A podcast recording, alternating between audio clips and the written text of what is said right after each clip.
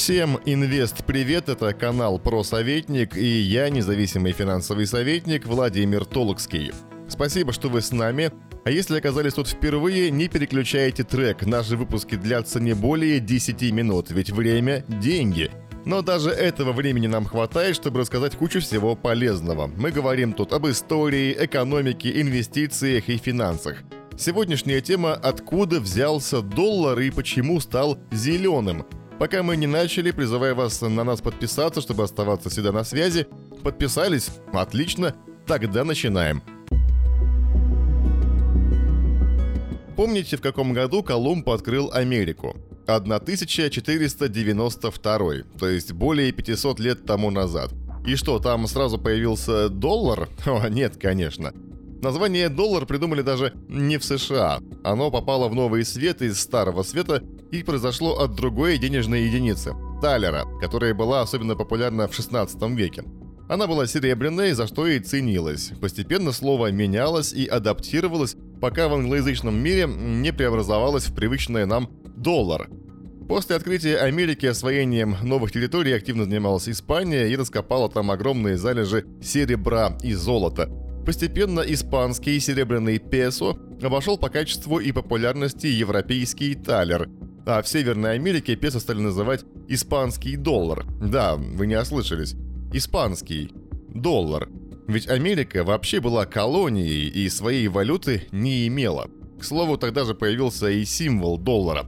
Во время записи различных финансовых операций писали песо, потом сократили до двух букв PS. А еще позже одна буква наехала на другую и получилась та самая S как доллар. Все верно. Этим символом изначально обозначался испанский песо, в Северной Америке получивший прозвище испанский талер, а впоследствии испанский доллар. Вот таким образом мы с вами узнали, что даже слово «доллар» уходит корнями в Европу, а «с» как «доллар» – изначально сокращенное обозначение испанского «песо». До войны за независимость официальным средством расчетов в английских колониях был, конечно же, фунт, а Британия в ту пору была ведущей мировой державой и могла, что называется, санкции наложить. Колониям было запрещено чеканить свои монеты, возникал дефицит валюты. Поэтому в Северной Америке именно испанский песо стал использоваться в торговых операциях, благо испанцы его из местного металла и чеканили.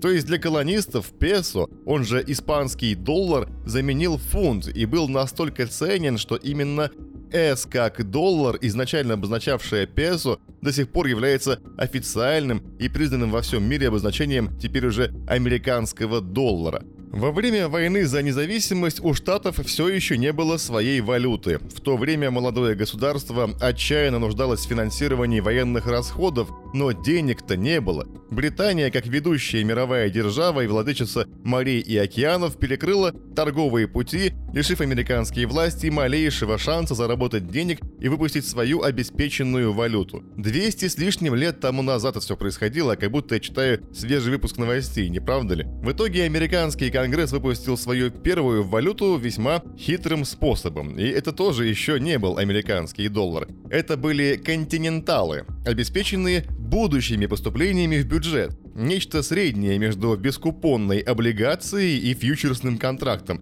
То есть у нас сейчас ничего нет, но потом точно будет, просто поверьте в нас. Прямо не государство, а какой-то стартап. Ставка, впрочем, не сыграла. Если изначально один континентал равнялся одному испанскому песо, то уже через 8 лет к концу войны за независимость обесценился в 42 раза. К тому же подделок и фальшивок было не счесть. В общем, доверие такая валюта не вызывала. Поэтому еще несколько десятков лет американские власти будут стараться избегать бумажных денег. Как мы знаем, война за независимость завершилась победой колонистов, то есть американцев, Британский фунт был с позором изгнан как валюта оккупантов, и вот в год провозглашения независимости, а это был 1785 год, появился первый в самом делешный американский доллар – Президент Томас Джефферсон объявил его официальной валютой Соединенных Штатов Америки. Новая долларовая система формировалась 7 лет, и в конце концов в 1792 году условились, что американский доллар – это монета, привязанная к золоту и серебру. Это закреплялось в соответствующем законе. Потом был целый этап банковского беспредела. Дело в том, что закон буквально запрещал штатам выпускать бумажные деньги, но лазейка позволяла это делать банкам. Поэтому в первой половине 19 века свои деньги стали выпускать ну буквально все, кому не лень.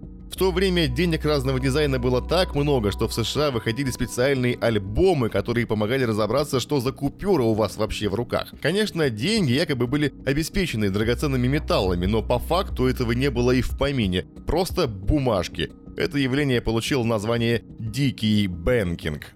Во второй половине 19 века началось противостояние севера и юга. У обеих сторон были свои доллары. Но южане в итоге проиграли, и остался только один американский доллар – северный. К тому времени все доллары, даже бумажные, уже были обеспечены золотом. Кстати, зеленый цвет был выбран почти случайно, по сути. Просто этой краски было больше всего в запасах доллар получил забавное прозвище Greenback – «зеленая спина» или сокращенно BAX. Вот такой у нас с вами получился экскурс в историю. Мы узнали о том, откуда взялось слово «доллар», почему он обозначается буквой «С» с палкой посередине и от чего бакс навсегда стал зеленым. Надеюсь, было полезно. Напоминаю, если вам интересны наши подкасты, то самое логичное решение на нас подписаться. Так мы всегда будем оставаться с вами на связи. Мы выпускаем новые подкасты каждую неделю, а еще у нас есть статьи, посты, новости, аналитика. В любой соцсети нас легко найти, если просто вбить в поиске слово «просоветник».